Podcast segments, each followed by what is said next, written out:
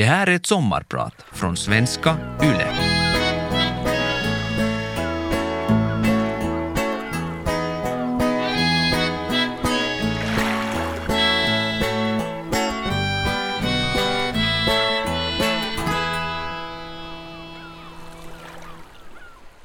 Den dominerande känslan som jag minns då jag tänker tillbaka på min barndom är rädsla.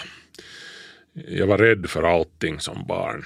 Jag var rädd för min pappa och vad han skulle göra nästa gång han fick ett av sina raseriutbrott. Jag var rädd för de ständiga grälen och skrikande där hemma. Jag blir fortfarande helt kall inombords, kroppen i högsta alarmtillstånd då någon höjer rösten. Eh, jag var rädd för mörkret. Jag sov med lampan tänd långt in i tonåren och jag grät mig själv till sömns flera gånger än jag vill minnas. Och jag sökte skydd från de kristnas Gud så där som de hade lärt mig. Gud som haver barnen kär, se till mig som liten är, hörde till de första melodierna som jag lärde mig spela på, på mormors gamla tramporgel och sjunga med min lilla pipiga barnaröst. Och jag bad kvällsböner. Jag bad till Jesus att han skulle göra så att min pappa lugnade sig och blev snäll. Men jag fick aldrig något svar. Åren gick och jag var precis lika rädd som förr. Ända tills... Ända tills vad då? Ja, det är vad det här sommarpratet handlar om. Jag heter Markus Rosenlund. Jag är vetenskapsjournalist och populärvetenskaplig författare.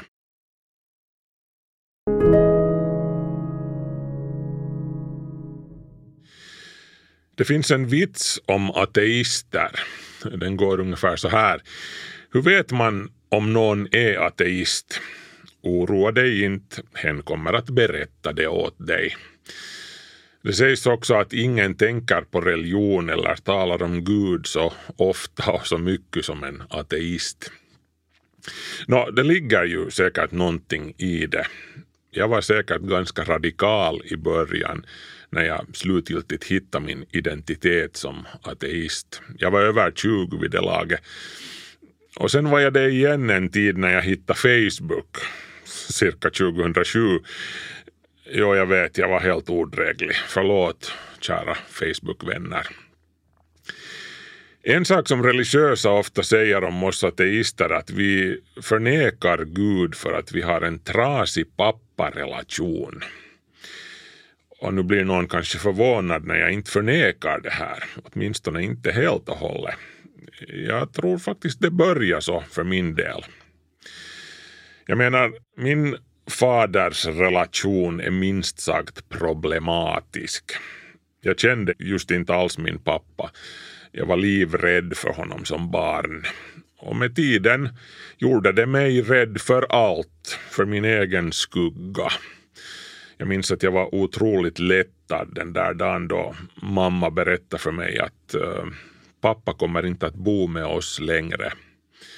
Jag var sex eller sju år gammal då. Jag växte upp omgiven av starka kvinnor. När jag var barn var det kvinnorna som visade var skåpet skulle stå. Främst då mamma och mormor, men det fanns andra också. Männen i släkten, de var tja, no, inte nödvändigtvis svaga eller obeslutsamma, åtminstone inte alla. Morfar var åtminstone stark och visste sitt värde, men han var ganska tystlåten och höll sig rätt mycket i bakgrunden.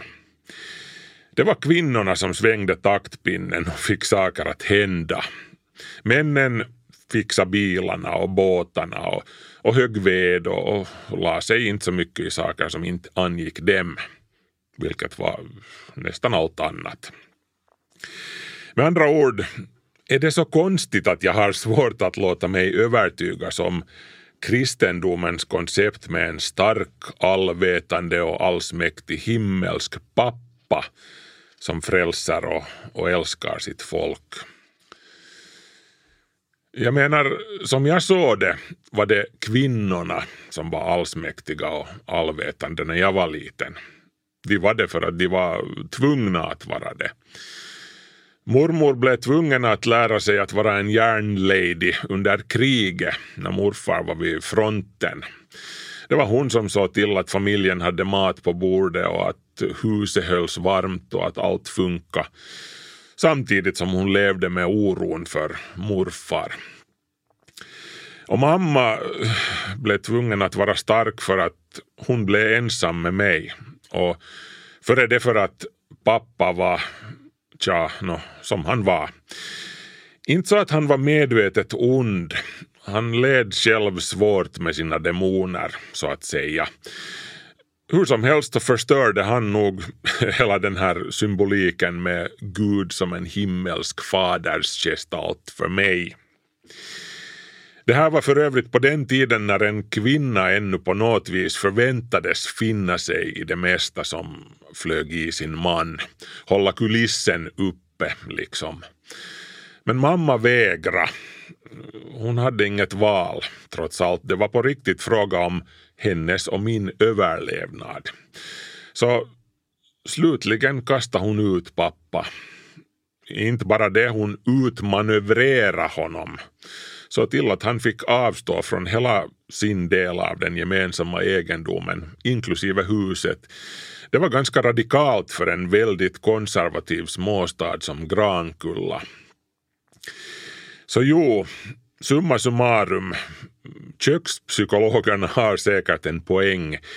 Min usla fadersrelation färgade helt säkert av sig på hur jag uppfattar det här konceptet med en himmelsk fader. Som jag i det här skedet ännu trodde på. Jag hade inte förlorat min barnatro helt och hållet då ännu.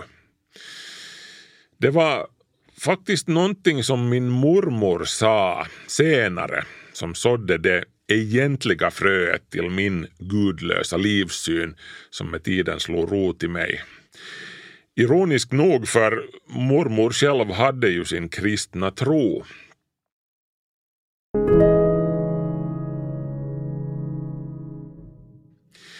Mormor var en god kristen, sådär som man var i hennes ungdom. Den kristna tron kom väl med modersmjölken när hon föddes 1915. Eh, det fanns inte så många alternativ. Jag menar, varför skulle man inte gå till kyrkan? Var inte löjlig nu. Så här har vi alltid gjort. Så här har det alltid varit.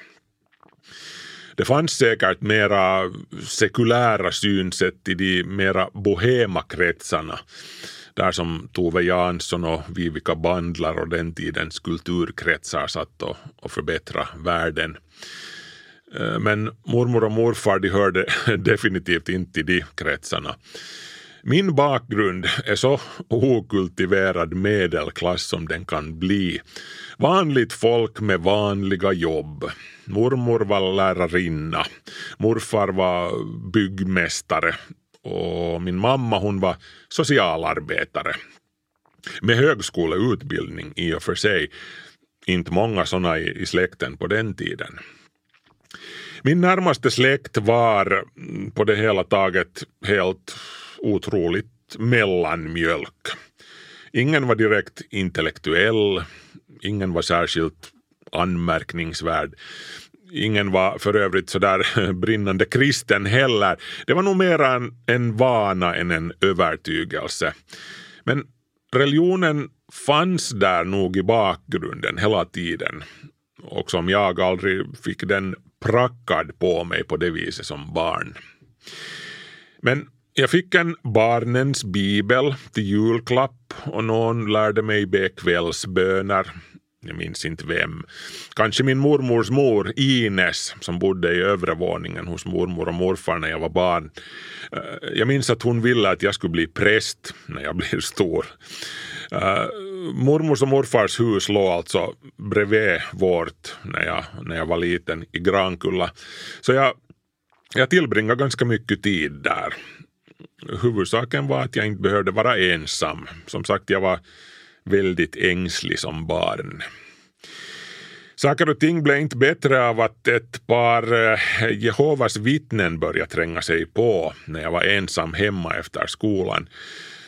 Och deras visiter bara fortsatte. Mamma visste alltså inte om det här.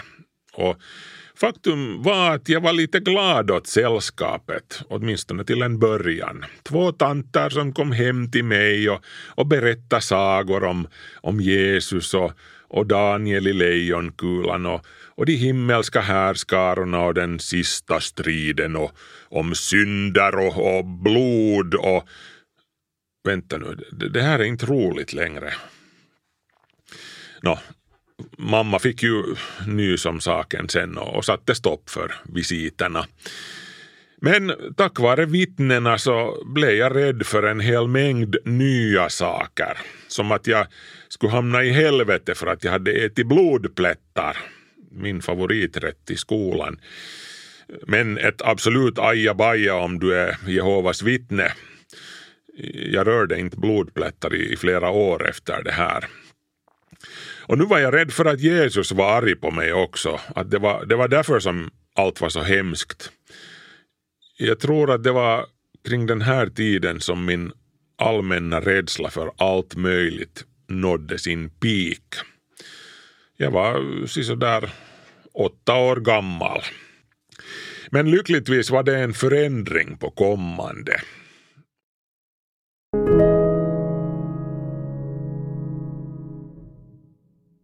Jag börjar med en spoiler.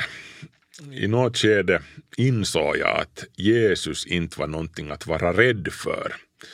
Han var inte arg på mig för någonting som jag hade gjort.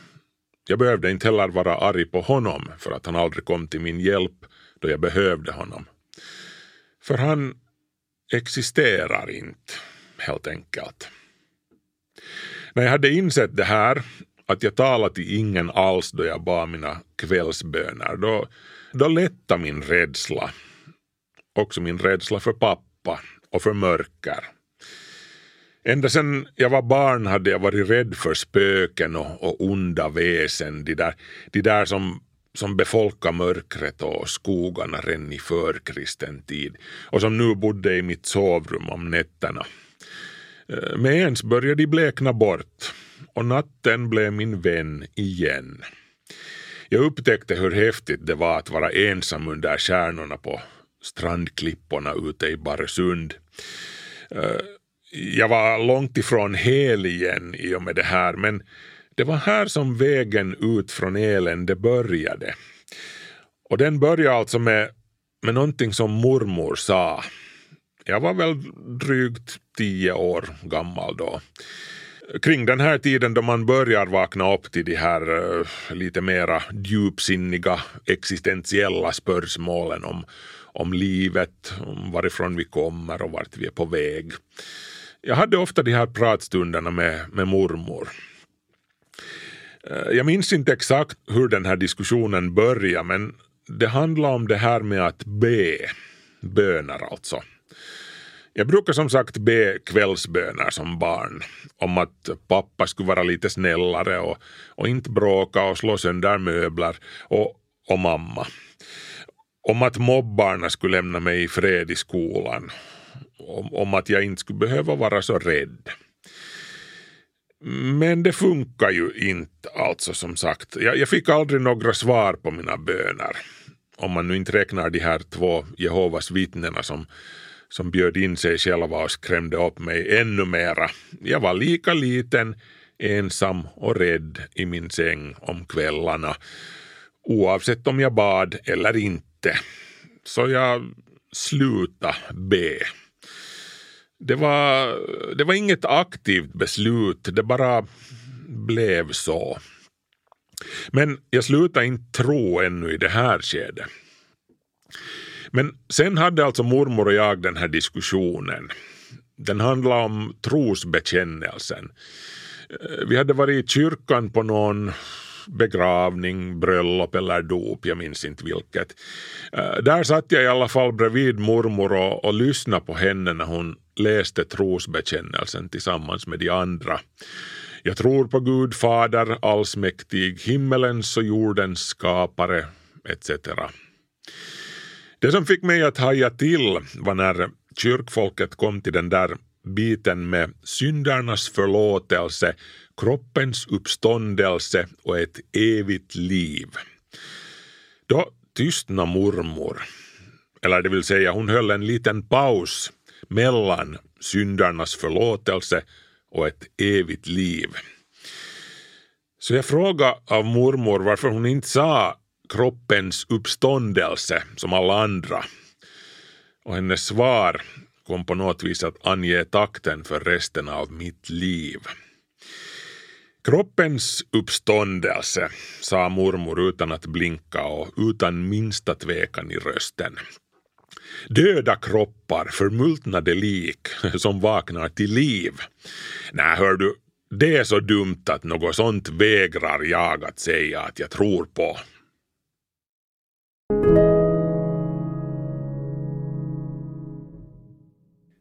Jag heter Markus Rosenlund och jag är din sommarpratare idag. Min kloka och bestämda gamla mormors konstaterande att trosbekännelsens snack om kroppens uppståndelse är så fånigt att något sånt vägrar hon säga. Det var alltså det som fick mig att tänka att om man kan ifrågasätta en sådan här gammal sanning som alla har tagit för given i evinnerliga tider, vad allt kan man inte ifrågasätta då? Eh, det är en insikt det här med, med ganska långtgående konsekvenser faktiskt. För det att jag förlorar min tro har ju nu inneburit att mina barn har vuxit upp utan tro. En kedja som sträcker sig ner genom seklerna har brustit. Ibland brukar jag halvt på skämt säga att jag numera är ignostiker snarare än ateist. En ignostiker är alltså en sån som anser att frågan om Guds existens är, är meningslös eftersom det inte finns någon klar och entydig definition på termen Gud. Hela begreppet har varken huvud eller fötter liksom. Lite som att uh, vilken färg har tisdag? Men när det kommer till kritan så är jag nog en agnostisk ateist. Alltså per definition någon som inte vet säkert om det existerar någonting som gudar, agnostisk alltså, men som inte tror att det gör det. Ateist, det vill säga. Jag är alltså inte en gnostisk ateist, en sån där som vet att gudar inte existerar. Inte ens Richard Dawkins betraktar sig som en sådan. Det är ju nämligen omöjligt att bevisa med hundra procents säkerhet att någonting inte existerar. Det går bara inte. Jag kan bevisa Guds icke-existens lika lite som jag kan bevisa att en eh, liten tekanna inte kretsar runt solen någonstans mellan jordens och Mars omloppsbanor. Eh, den här analogin med tekannan i rymden kommer för övrigt ursprungligen från filosofen Bertrand Russell. Googla Russells tekanna om du vill läsa mer om det. Och grejen med Russells tekanna är alltså att det är inte den som betvivlar att det finns en sån där tekanna där ute i rymden som ska bevisa någonting. Det är den som hävdar att det de facto existerar en liten tekanna som kretsar runt solen i en elliptisk bana mellan jorden och Mars som ska bevisa det. Om ni förstår vad jag menar. Hur som helst, bara för att jag varken tror på gudar eller tekannor i rymden betyder det inte att jag inte tror på någonting. Det är inte det som ateism betyder. Jag tror på en hel massa saker. Jag tror på kärlek, på min familj, på konst, litteratur, skönhet, livet, humor, eh, det ändlösa kosmos, på förnuftet och på den vetenskapliga metoden och så vidare. Många kristna har för sig att ateister i brist på religion har gjort vetenskapen till en religion. Att ateisten ber kvällsböner till Darwin eller Einstein eller någonting. Och så är det ju definitivt inte. Vetenskapen är inte helig. Den är en uppsättning redskap, ett sätt att arbeta, att göra observationer och ställa upp hypoteser och sen testa de hypoteserna med hjälp av experiment. Eh, nu är jag ju inte vetenskapsman själv. Jag är vetenskapsjournalist och, och populärvetenskaplig författare. Så jag gör inte så mycket experiment i laboratoriet, snarare i, i köket. Och de resulterar ibland i någonting ätbart, ibland inte. Men vad jag definitivt är, är vetenskaplig skeptiker. Och exakt vad det innebär ska jag tala mera om alldeles strax. Jag heter alltså Markus Rosenlund och jag är din sommarpratare idag.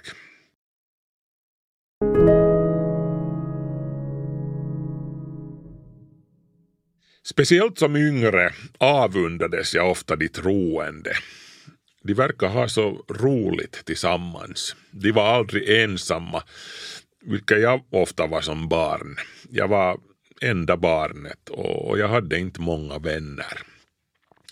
När de övriga i klassen for iväg på skribaläger en sommar i, i mitten av 80-talet, då blev jag hemma. Visst kände jag ett stygn av sorg för att jag, jag visste att jag missade en kul upplevelse. Men jag visste att jag inte ville bli konfirmerad. Det skulle ha varit skenheligt av mig. Jag ville inte ha ett litet silverkors hängande runt halsen. Eh, vissa på klassen fick en moped som konfirmationsgåva. Det skulle jag inte ha sagt nej till. Men det, det, det skulle ändå ha känts fel på något sätt. Jag säger inte att mitt val gjorde mig till en bättre eller en sämre människa än mina kompisar som for på skribalägret. Vi måste alla gå våra egna vägar helt enkelt och mitt livs erfarenheter har alla bidragit till att leda in mig på en ganska ensam stig. Det har säkert delvis att göra med att jag blev mobbad i skolan. Jag blev tidigt en outsider. Jag började instinktivt undvika aktiviteter där många människor gjorde saker tillsammans och, och sjöng samma sånger och hade ceremonier i stora salar tillsammans om de sen var av det religiösa, politiska eller något annat ideologiskt slag. Eller små intima cocktailpartys heller för den delen. Det tog mig länge att medge det, men jag är introvert. Till den grad att jag aldrig ens har velat gå med i Skepsis eller någon motsvarande förening, trots att just den vetenskapliga skepticismen är en annan av sakerna som jag identifierar mig med. Men jag följer det på distans och skriver inlägg i deras flöden. Flera av min barndoms hjältar var förgrundsgestalter i den skeptiska rörelsen. Inte minst fysikern Nils Mustelin här i Finland. Eh, han var en av mina förebilder som yngre. Tillsammans med min föregångare som vetenskapsredaktör på Svenska Yle, Johanni Westman, bidrog Mustelin starkt till att jag är den jag är och gör det jag gör idag. En annan av mina hjältar var Carl Sagan, den amerikanska astrofysikern, författaren och populariseraren av vetenskap. Carl Sagan sa många kloka saker och Bland det klokaste var det här. Extraordinära påståenden kräver extraordinära bevis. Carl Sagan var alltså en av grundarna till den moderna skeptikerrörelsen som Nils Mustelin också var aktiv inom här i Finland, bland annat som ordförande för Skepsis. Sagans bok från 1995, The Demon Haunted World, Science as a Candle in the Dark. Den finns inte översatt till svenska vad jag vet. Den hör alltså till de mest inflytelserika böckerna i mitt liv. Kanske tillsammans med Douglas Adams Liftarens guide till galaxen som lärde mig skratta igen efter mina mörka och, och glädjelösa sena tonår. Eller uh, låt oss säga som det är, jag led av depression då. Låt mig bara säga i det här skedet att uh, jag förstår lockelsen med religionerna. Att känna samhörighet med andra människor. Att bekänna sin tro på samma sak som en massa andra tror på. Ibland avundas jag till och med de som tror. Men tro är inte som att vrida på en kran. Har du inte det i dig så då har du inte. Min introverta och skeptiska natur har gjort mig till lite av en utomstående observatör. Min dragning till skepticismen har lett mig till att ifrågasätta vedertagna sanningar och, söka rationella förklaringar till eh, diverse mer eller mindre fantasifulla fenomen. Och kombinerat med min kärlek till skrivandet och språket har jag sen kunnat sy ihop det hela till mitt levebröd.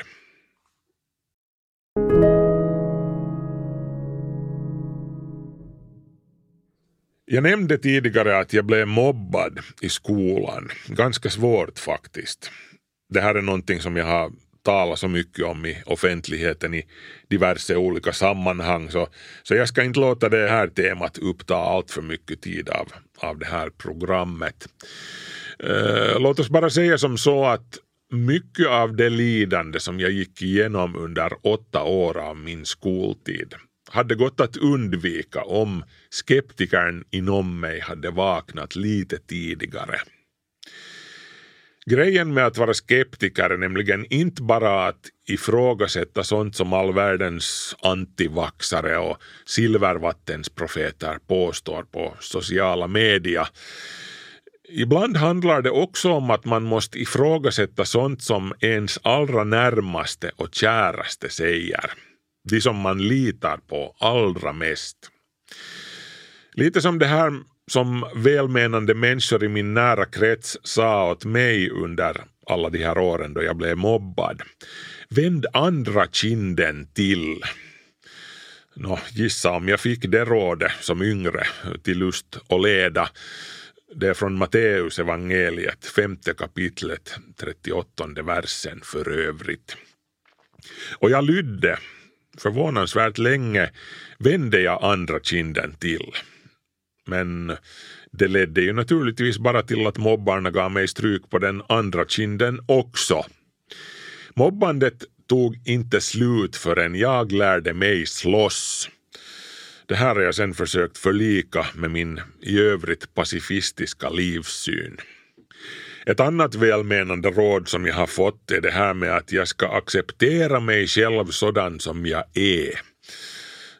Det låter ju åtminstone sunt vid första anblicken. Men när jag lite började gräva djupare i det här påståendet så insåg jag att varför skulle jag det? Acceptera mig själv sån som jag är? Jo då, jag försökte mig på det också senare i mitt liv, efter mobbningen på, på tröskeln till vuxenlivet och en bit in i det. Tills jag insåg att det innebar att acceptera all min angst, min osäkerhet, min bitterhet, min brist på sociala färdigheter, mitt usla temperament, allt det där som hade gått sönder inuti mig skulle jag alltså acceptera. Kort sagt, jag var alltså en riktigt jobbig typ som ung vuxen. Om du får höra tillräckligt länge att du är ful och dum och värdelös, då börjar du till slut tro på åtminstone en del av det. Och då blir du sådan, också om du inte var det från början. Och sen, utan att tänka desto mer på saken, säger de välmenande människorna åt dig att du ska acceptera dig själv sådan som du är. Nå, jag prova. Gissa hur det gick för mig. Inte så bra.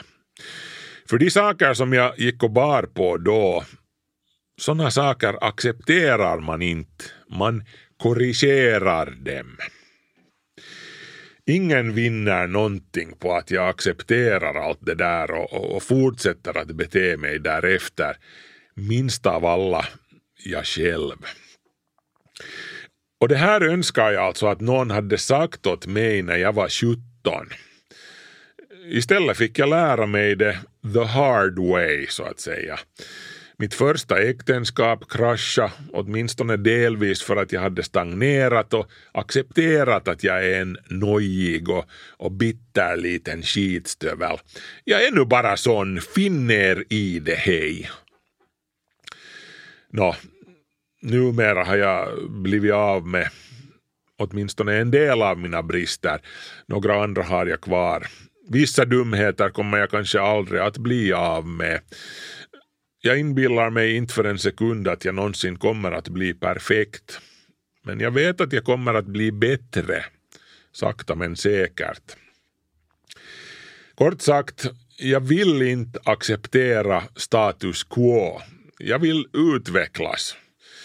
För jag vet att jag kan bli en bättre version av mig själv.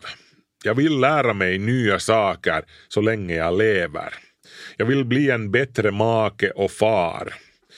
Jag vill fortsätta bygga upp mitt självförtroende som gick i kras när jag var ung. Det är alltså inte klokt hur svårt det är och hur länge det tar. Men jag har levt länge nog för att inte ta värst mycket stress för allt det här. Det är ett projekt som kräver tålamod och, och långsiktighet. Och det finns ingen deadline. En människa är som en segelbåt. Den blir aldrig riktigt klar. Det är alltid någonting som behöver fixas. Och fixa måste man. Annars sjunker man till slut. Men ibland behöver man hjälp med fixandet. Det finns saker som ligger utanför min egen kompetens när det kommer till att fixa saker inuti mig som är trasiga. Och att hitta den hjälpen är svårare än jag trodde. Mycket svårare.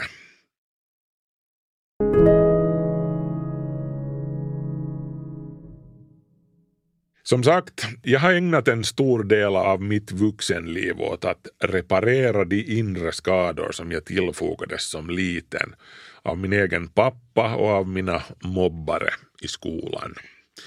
Jag har med tiden blivit min egen terapeut och på något sätt så har jag hankat mig fram. Inte minst genom att skriva ner mina tankar. Skrivande är utmärkt terapi. Det funkar kanske inte för alla, men för mig har det hjälpt. En annan sak som har hjälpt har varit det skeptiska sinnelag som jag med tiden har utvecklat. Skepticismen har hjälpt mig att säga åt mig själv att det här är inte på riktigt, det är bara spöken inuti ditt huvud. Men inget snack om saken, all min egen amatörterapi och mina psykiska defensmekanismer har inte varit nog. Jag skulle ha behövt genuin terapi från första början. Inte minst i det skicket som jag var i mina sena tonår och tiden strax efter det.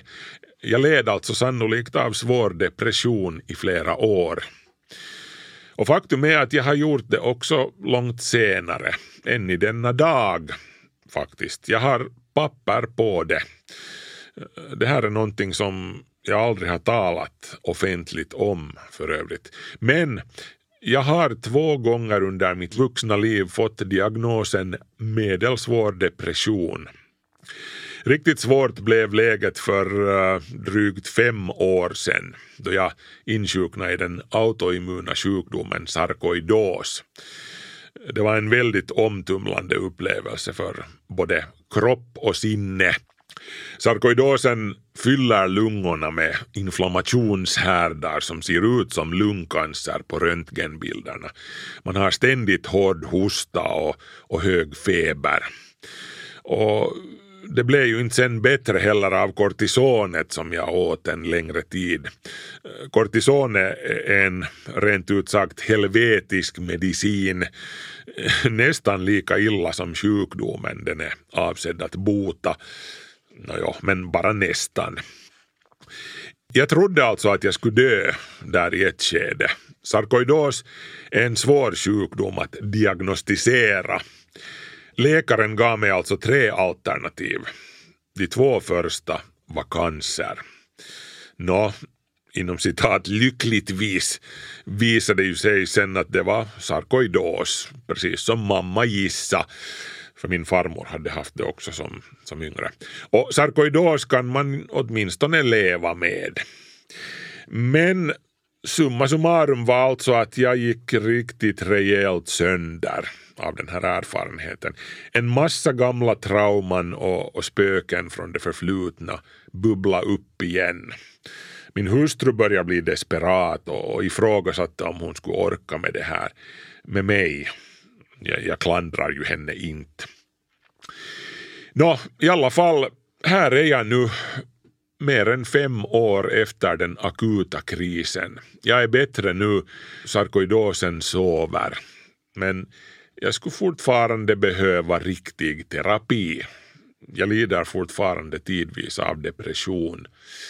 Eh, jag har hela tiden haft för avsikt att söka mig en terapeut. Jag har sökt. Jag har utlåtande från läkare och jag har ett remissbeslut från FPA fast det har väl blivit gammalt nu.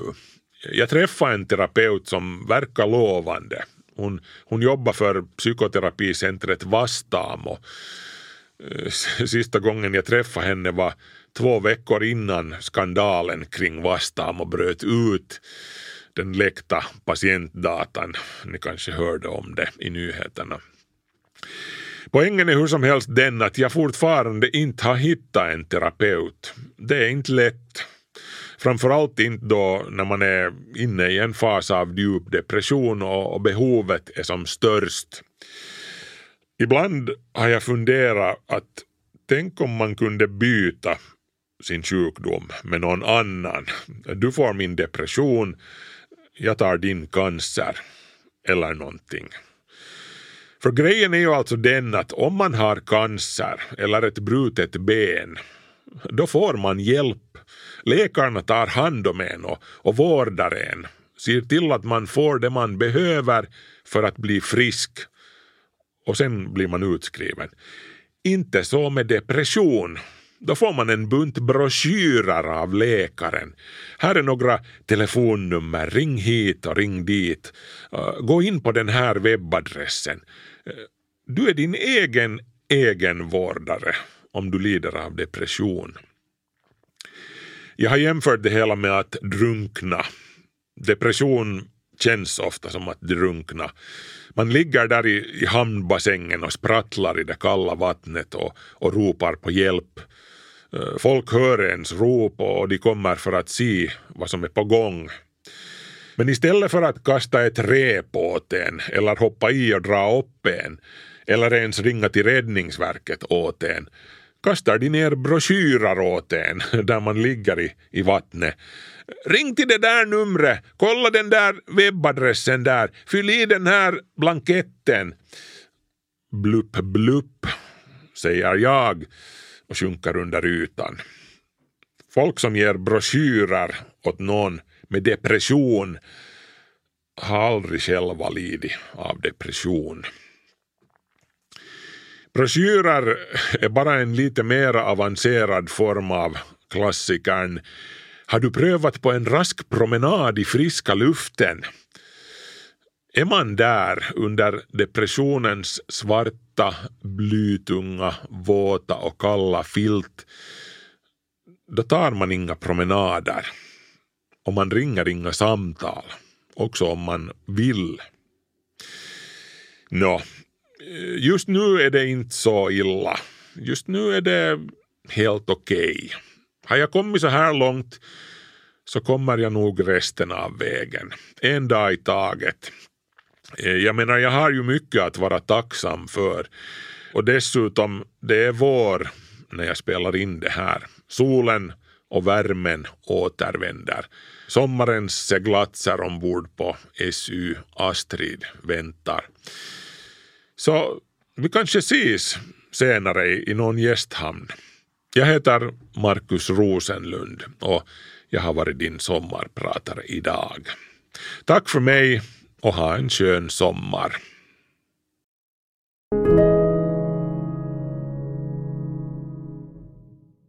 Vegas sommarpratare produceras för Svenska Yle av Parad Media.